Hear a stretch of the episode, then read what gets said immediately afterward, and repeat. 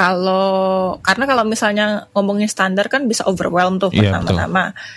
Yeah, palingan dari situ diberangkatin mungkin nggak langsung compliance level, tapi mana yang bisa lu manage. Misalnya lu bisa cover, oke, yang buta warna 100% udah aman nih, oke. Habis itu berangkat ke yang mana? Misalnya oke, gua nggak ada animasi yang bikin teman-teman epilepsi kejang nih, oke. Terus move on lagi, oke, gua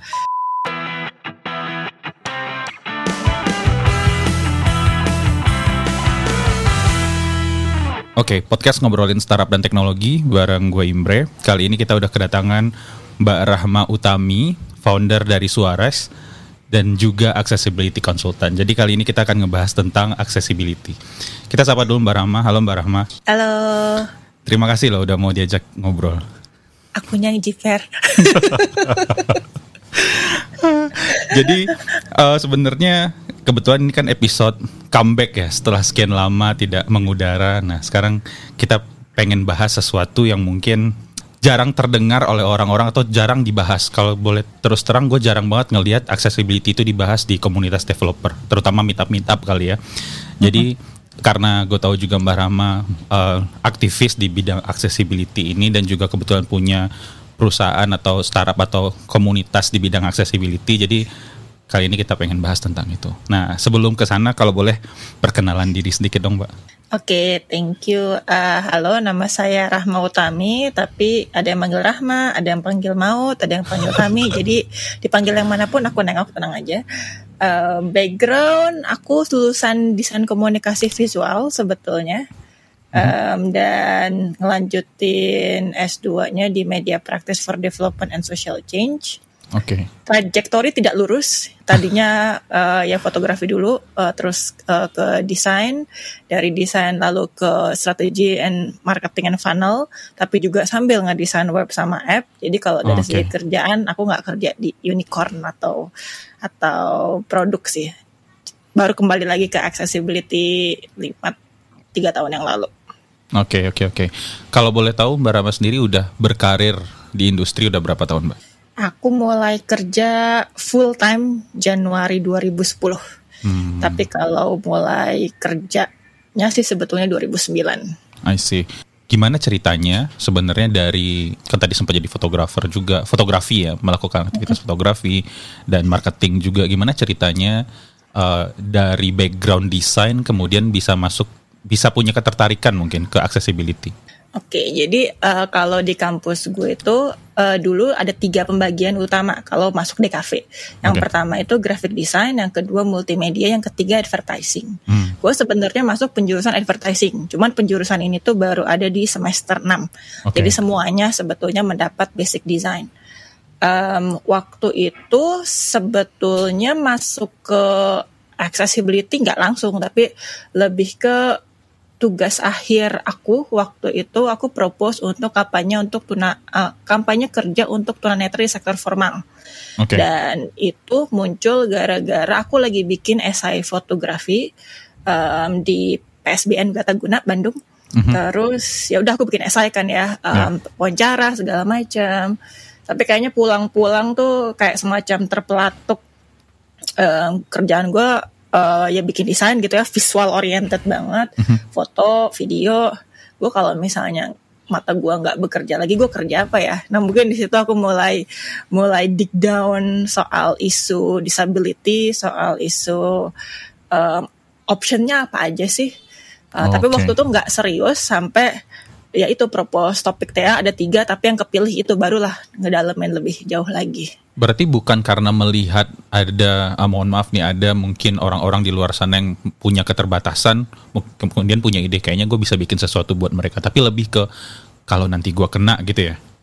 Iya, jadi banyak yang salah kaprah, kira lu kan nggak punya anggota keluarga yang difabel, atau misalnya lu sendiri nggak difabel, kenapa lu bisa care ke isu itu? Itu pertanyaan sejuta umat, bahkan ditanyain pas TA juga. Dan sempat lupa jujur, tapi pas aku ingat-ingat lagi, ya emang itu karena pekerjaanku, jurusanku sangat visual oriented. Tapi kan ya kita ya wallahu alam ya, walaupun ada satu orang nggak boleh mikir kayak gitu ya, kita prepare for the worst juga ya kalau misalnya gue nggak bisa menggunakan mata lagi untuk bekerja, opsi yang gue punya apa? Itu dulu sih. Tadinya kerjaan, tapi kesini-kesini lama-lama it's not only about the job, tapi juga quality of life. Oke. Kalau menurut lo sendiri, aksesibilitas itu sebenarnya seperti apa sih, Mbak? Mungkin ada teman-teman kita yang belum terlalu tahu apa sih yang dimaksud dengan aksesibilitas, kemudian itu kenapa penting gitu. Aksesibilitas atau digital aksesibilitas nih? Soalnya ada beda ya? Pembatasan yang lumayan distinct dari keduanya nih. Nah coba menurut lo kita mulai dari mana, Mbak? Ya kalau aksesibilitas sih bagaimana suatu ya fasilitas bisa digunakan oleh pengguna dengan berbagai macam latar belakang dan kemampuan. Okay. Mirip sama universal design, tapi bedanya kalau misalnya aksesibilitas itu boleh ada akomodasi. Kalau universal design kan benar-benar tidak ada penyesuaian sama sekali, kan nggak ada adjustment. Tapi kalau aksesibilitas itu bisa ada adjustment. Oke. Okay. Dan kalau digital accessibility jelas depannya digital. Jadi ya digital experience itu equitable atau having reasonable accommodation untuk digunakan semua orang tergantung kapasitas mereka baik dengan ataupun tanpa assistive technology. Oke, digital accessibility. Jadi kayaknya coba kita skopin aja ya diskusi kita ke sana. In general dulu deh, apa yang kurang dari digital accessibility yang ada sekarang? Atau mungkin nggak ada sama sekali? Yang kurang adalah bahkan orang nggak tahu standarnya, sehingga ketika mengerjakan itu kadang aksesibel, kadang enggak, dan itu kayak by coincidence aja, jadi tidak terstruktur. Bahkan pernah ada waktu itu kita ngadain survei kecil-kecilan, nggak tahu bedanya accessibility sama usability. Oke. Jadi itu aja udah satu PR gitu kan. Dan kemarin kita ada survei lagi, apakah kalian pernah lihat accessibility di apa namanya backtracking kalian gitu? Ada yang pernah lihat tapi nggak pernah make gitu kan? Ada yang nggak pernah make gitu. Jadi ya karena itu awarenessnya rendah. Terus udah gitu ini juga nggak diajarin di kuliah. Gue sebagai lulusan DKV gue nggak merasa pernah diajarin how to create inclusive design apa gitu, nggak pernah. Dan di kuliah di informatika pun nggak ada. Jadi ya paling gak yang kampus yang gue tahu nggak ada ya. Jadi gue nggak tahu kampus-kampus lain. Jadi ya memang ada systemic gap juga dari segi regenerasi informasi dan knowledge. Oke. Kalau menurut lo apa yang perlu, maksudnya dasar-dasar apa sih Mbak sebenarnya yang perlu, mungkin kayak ketika kita kuliah harusnya ada gitu loh materi-materi tentang digital accessibility ini. Sejauh apa sih harusnya perguruan tinggi itu menurut lo memberikan pengetahuan tentang itu? Harusnya sih paling nggak bagian dari 1 atau 2 pertemuan di bagian tertentu ya. Kayak misalnya kalau mungkin kalau di informatika pasti kan ada yang penjurusan yang buat bikin website atau aplikasi gitu. Ya minimal konsepnya dikenalin dulu bahwa pengguna tuh nggak semuanya non disabilitas gitu ya, nggak semuanya pengguna tuh pakai mouse, nggak semuanya pengguna tuh bisa melihat. Konsep itu aja dulu dikenalin. Jadi spektrum penggunanya juga ditekankan. Oke. Terus kalau dari teman-teman desain gitu ya, ya waktu gua di jurusan desain ya kita belajar ilustrasi, kita belajar piktogram, kita belajar komposisi warna, tapi kita nggak pernah diajarin gimana caranya membuat informasi yang ramah buta warna. Ya, padahal itu simple lah, itu simple, cuman kayak pemilihan warna, how to define information in the layout, atau choice of color gitu kan. Itu nggak butuh satu SKS sendiri, nggak butuh gitu. Jadi sisanya mereka bisa self eksplorasi, ya udah gitu. Tapi dasar-dasarnya nggak dikenalin. Ya, gue setuju. Gue pun kalau seandainya ceramah ngasih tahu tentang teks tuh biasanya yang dibahas tentang ada dasar dulu nggak sih. Jadi kita ngasih tahu dasar supaya mereka nanti bisa eksplor sendiri. Kedepannya mereka mau eksplor ke arah mana. Betul. Kebetulan gue juga punya salah seorang teman yang kebetulan buta warna parsial, dan dia tuh cerita dia tuh juga struggling nih kalau seandainya ada desain yang misalkan warnanya tuh sebenarnya mirip-mirip. Jadi dia juga nggak bisa ngebedain.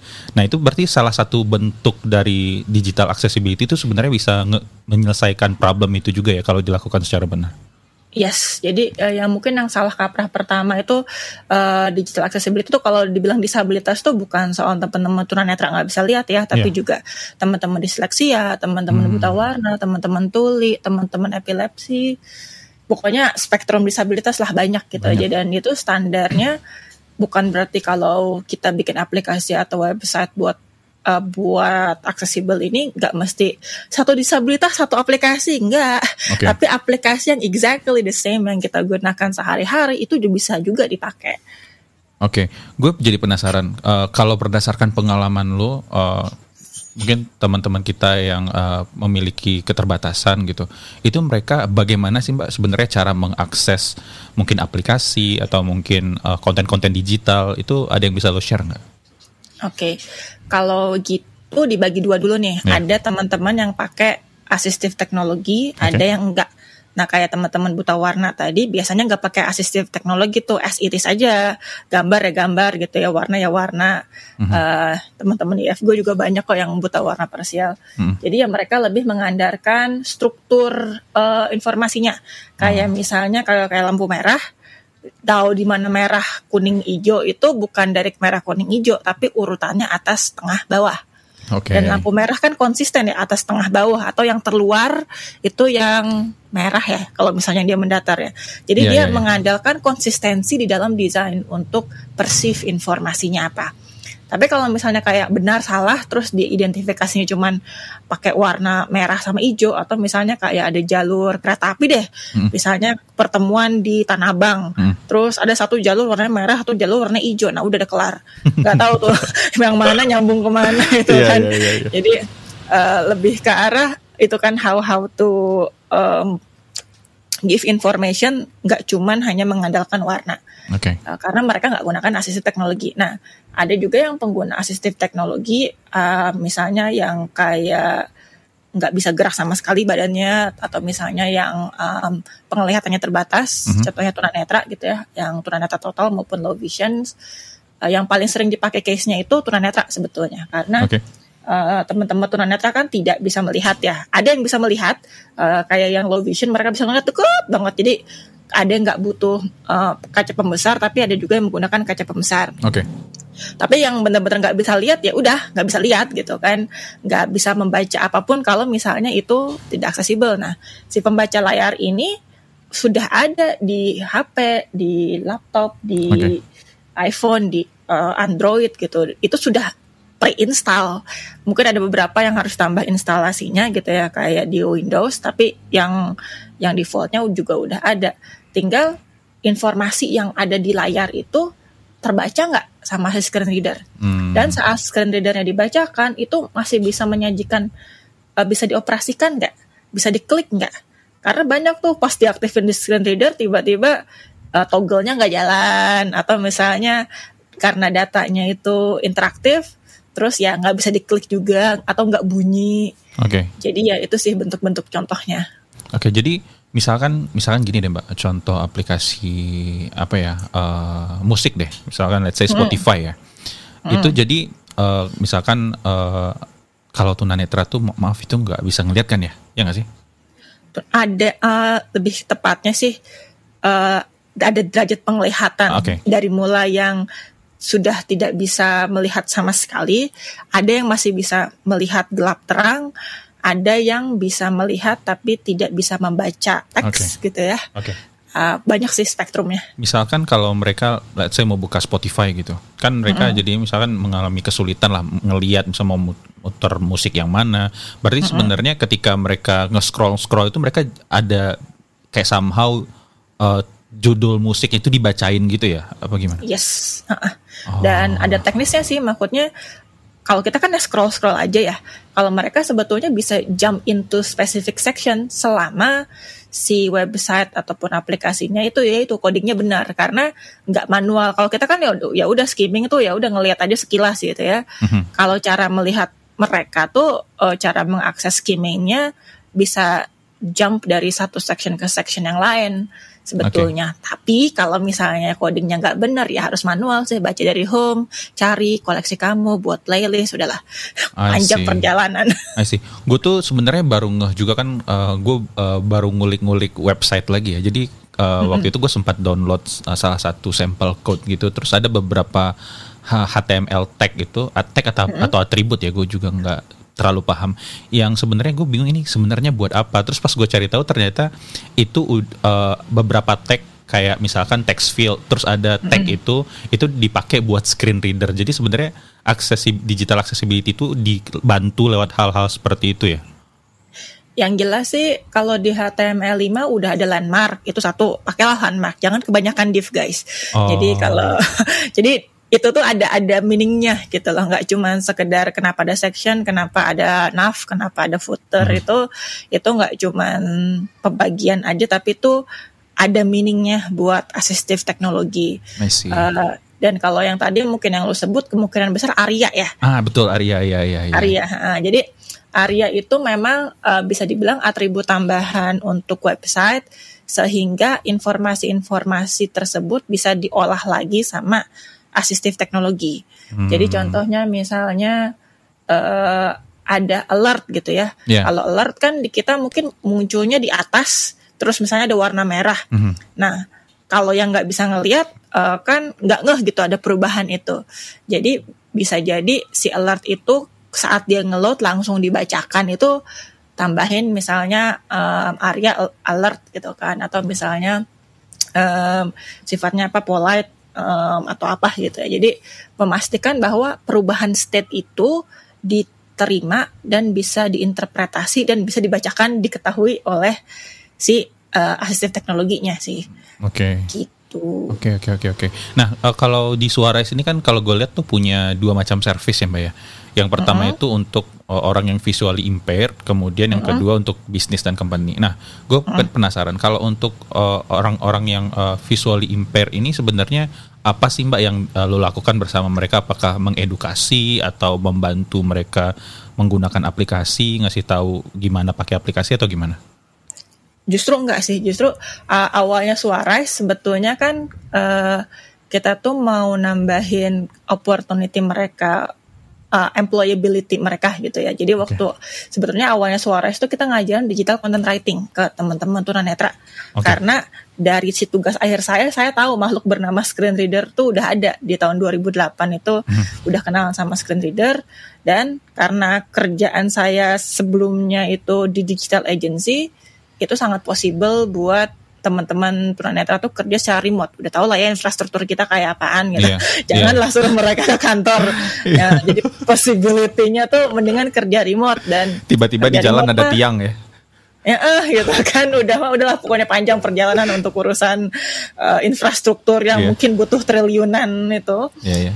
Jadi kita ngajarin itu. Ngajarin digital content writing dengan syarat mereka sudah bisa mengoperasikan internet, mereka sudah bisa mengoperasikan Word, mereka sudah terbiasa buka email. Jadi justru itu udah prerequisite, dan itu jadi kita nggak ngerjain komputernya sama sekali, tapi kita ngajarinnya adalah SEO technicalities, terus udah gitu editorial plan social media, terus juga ads dan kawan-kawan, dan terus mengenali itu. Kalau pakai screen reader gimana? Misalnya mengenali di layar mereka tuh sedang ada ads gitu ya. Jadi yang heading 3 ini itu adalah headline-nya, terus ini body copy-nya. Nah, kalian bikin ini tuh selama ini ternyata ads ya. Ya udah kita ajarin itu. Cuman ya pada saat ngajarin itu kita discover topik digital accessibility, karena waktu itu kan misalnya kita suruh bikin tulisan, terus kalian riset di web ABC. Terus waktu itu masih offline ya. Terus ada yang, Mbak, ini saya di mana ya? Gimana? Sini deh, Mbak. Aku ke situ.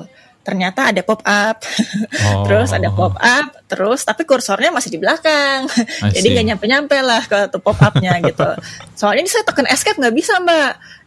Terus itu ada pop up. Pop up tuh apa ya, Mbak? Oh ya benar juga ya, mereka nggak pernah lihat pop up gitu kan. Jadi itu ada kayak kotak kecil di atas. Oh gitu.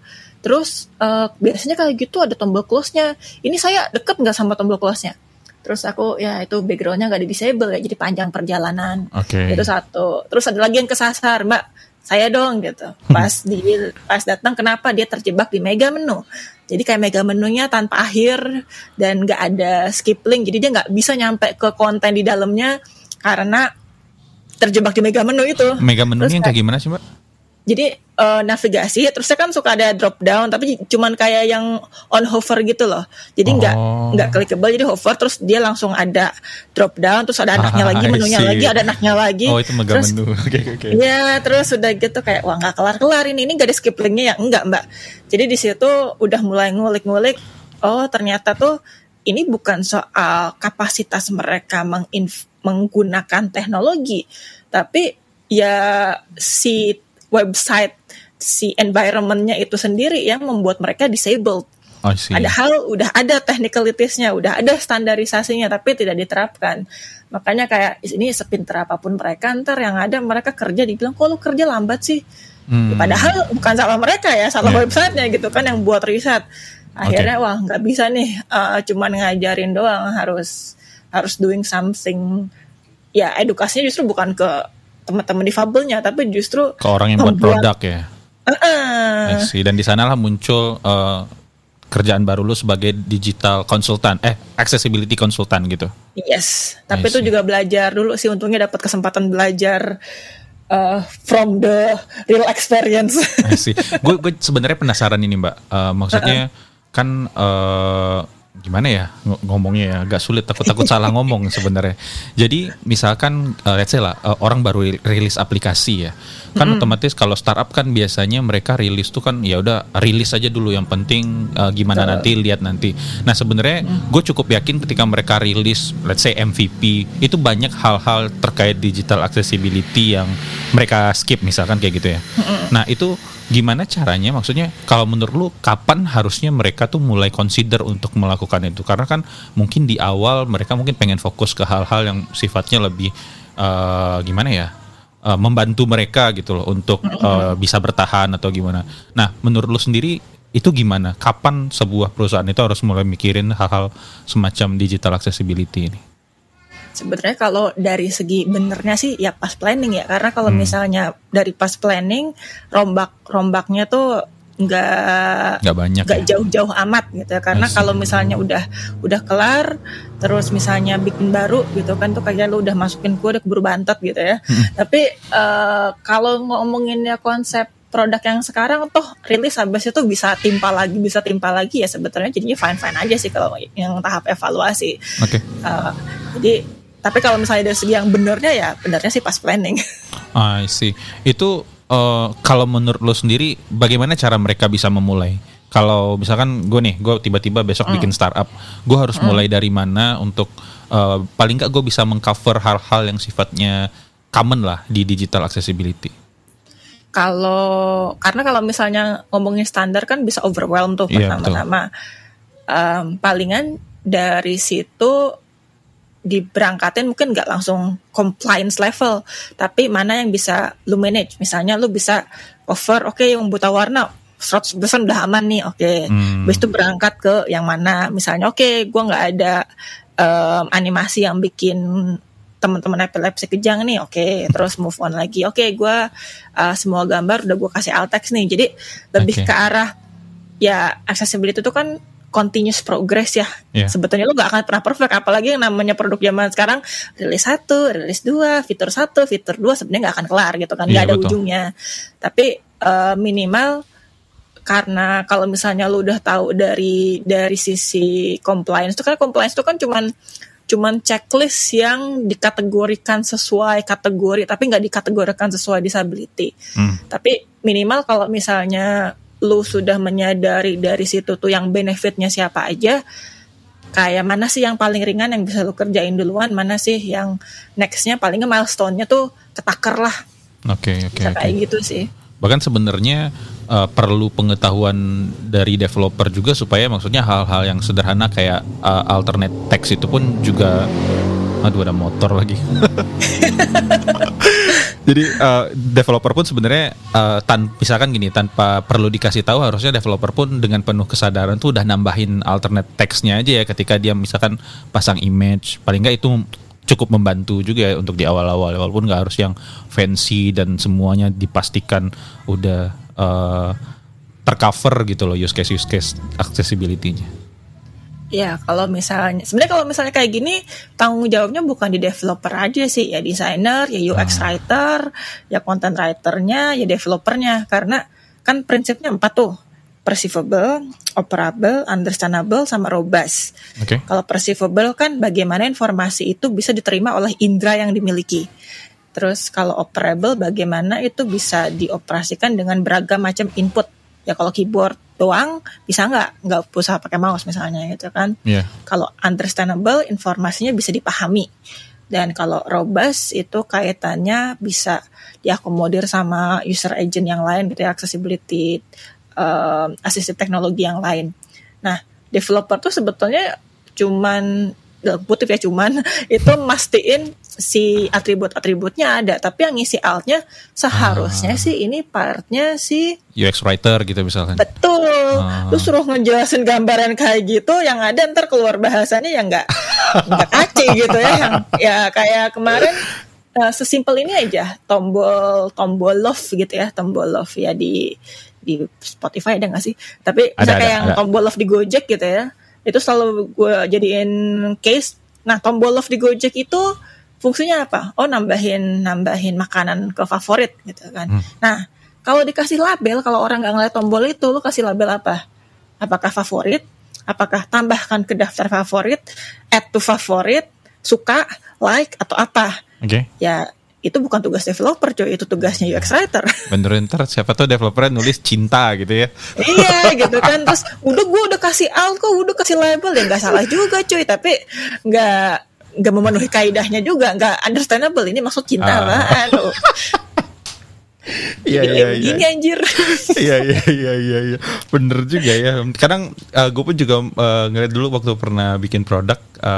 Mungkin ada beberapa hal yang developer itu sadar tapi desainer tuh nggak sadar, terus developernya ngide aja gitu, dikasih sesuatu yang pas dilihat desainer apaan nih, lu nambahin apa-apa jadi kayak ya.